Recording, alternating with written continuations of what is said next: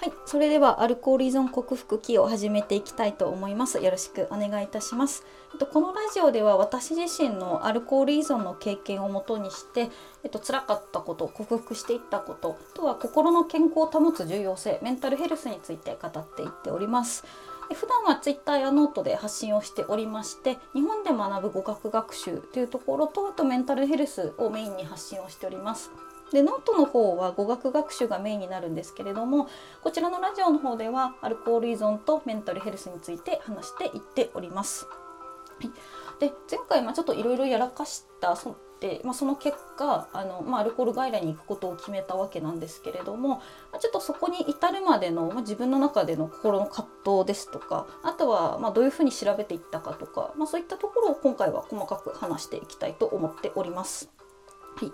で、えーとまあ、前回そのやらかしちゃったっていうのが、あのー、まあ、結構お酒飲みすぎてで記憶飛んでで思いっきりリバースして汚して迷惑してで挙句の果てそのなんか酔っ払った勢いで社長に移動の話してたっていう話だったんですけどもであのなんかこれだけ聞くとあなんか別にそんな大したことないじゃんってもしかしたら思われる方がいらっしゃるかもしれないんですけどあのまあ記憶なくしたり、まあ、入っちゃうのって、まあ、別に、まあ、あるあるあるだよみたいなもしかしたらそういう意見もあるかもしれないんですけどもあの私の中でやっぱり他人に迷惑をかけたっていうのが衝撃だったんですよね。でもちろんそれまでも結構無茶な飲み方してたんでなんか大丈夫あの人みたいな心配かけちゃったりとかあと丸村さんちょっと酒癖悪いよねってちょっとこう思われたりとか、まあ、そういう意味でも迷惑はあったんですけどなんか物理的にそこまで何か迷惑かけたっていうのは今までなかったんですよそれまでは。で言ってあの、ま、それまでってまあお酒飲みまくってで、まあ、フラフラになって家帰る途中転んでちょっと怪我してとかあとはあのなんか飲みすぎて気持ち悪い二日酔い体調悪いとかでプラス、えっとまあ、あとはそのお金ですね。お金も使いまくっちゃったりとか、まあ、その辺も言ってなんでしょう。自分の中で完結してる失敗の出来事で終わっちゃってたんですよね。まあ、今考えるとそれがゆえに多分なかなか改めようと思えなかったんですけど。で、まあ、やっぱりそ自分の中で完結してた失敗だけじゃなくてあのやっぱり自分のがお酒を飲むことがそのまま直接他人に害を与えるんだっていうのがやっぱその出来事を通じて感じてなんか本当に頭ガツンって殴られた感じだったんですよ。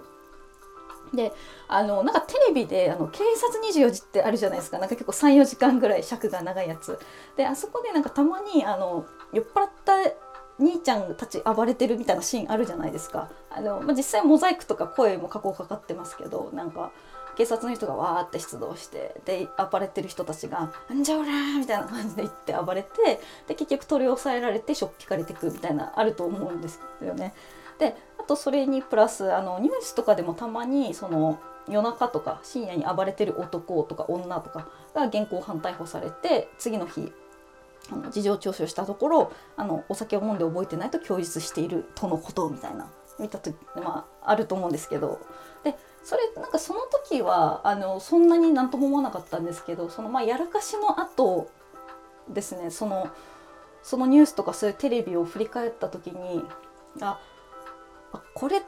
なんか他人事じゃないなってこれ私もこれありえる全然と思ったんですよ。なんかこのままこの状態のままほっといたらもっと飲み方がひどくなって本当に警察沙汰になることまでしちゃうってこのままじゃまずいって思ったんですよね。で、えっと、それがあったので、まあ、ちょっとどうにかしなきゃなって思ったんですよ。でまあ、とはいえどうしたらいいんだろうっていうのが分からなくて「はいじゃあ今日からやりますはいパン!」って言って「はい終わり」ってわけじゃもちろんないですそんな簡単なもんじゃないんでどうすんだろうどうしたらいいんだろうっていうのをなんかぐるぐるぐるぐる考えた時にあの頭の中にパッて出てきたのがあのアルコール外来っていうのだったんですよね。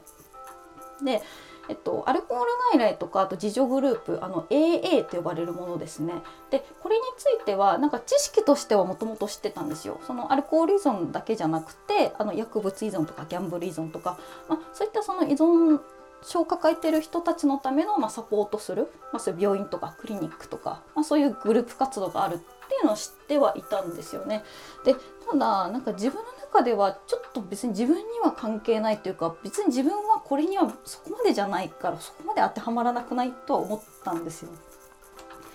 でそもそもそのアルコール依存って言ってもやっぱりなんか薬物みたいに明確にあの法律違反とかでもないですしあとプラスそれやっぱりあの怪我してるわけでもないなんか病院行くのってどうなのって思ったんですよね。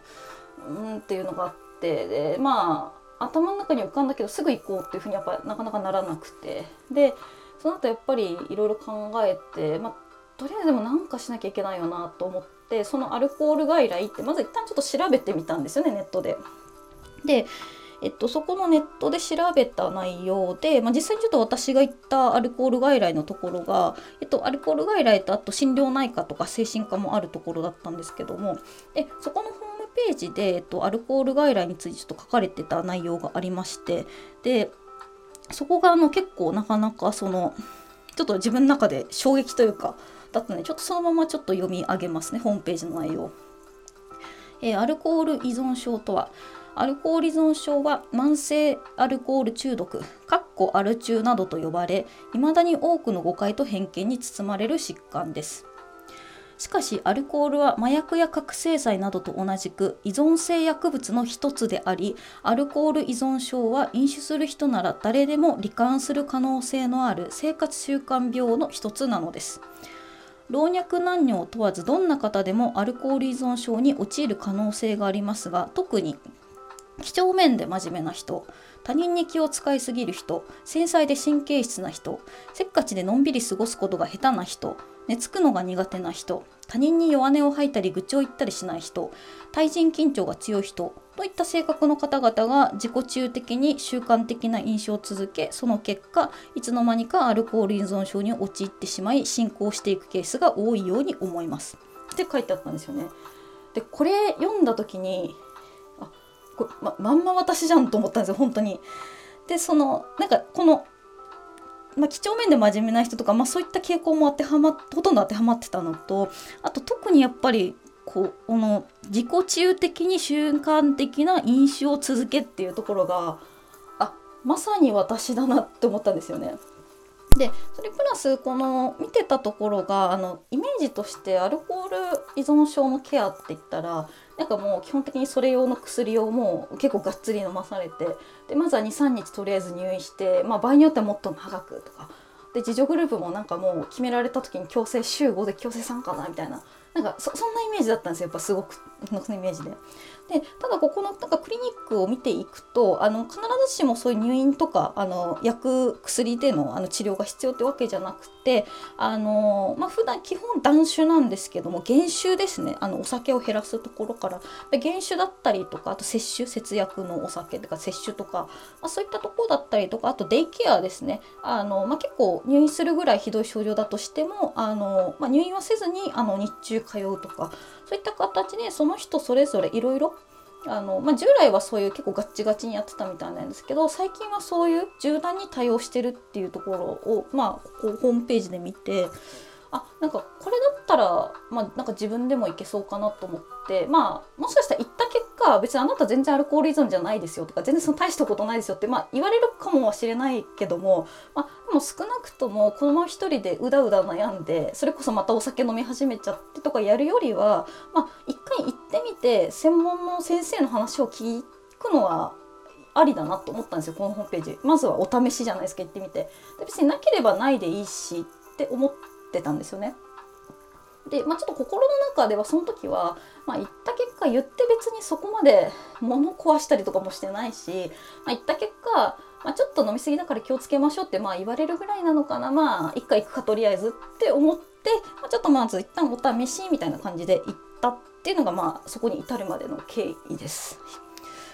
というわけで、まあ、ちょっとそこまでのちょっといろいろ葛藤とかをあの細かくお伝えしていったのでちょっと次回からはちょっと初めてのアルコール外来というところで実際に行ってみてどうだったかとかそんな形のことをちょっと細かく話していきたいと思います。はい、それでは今日はこちらで失礼します。ありがとうございました。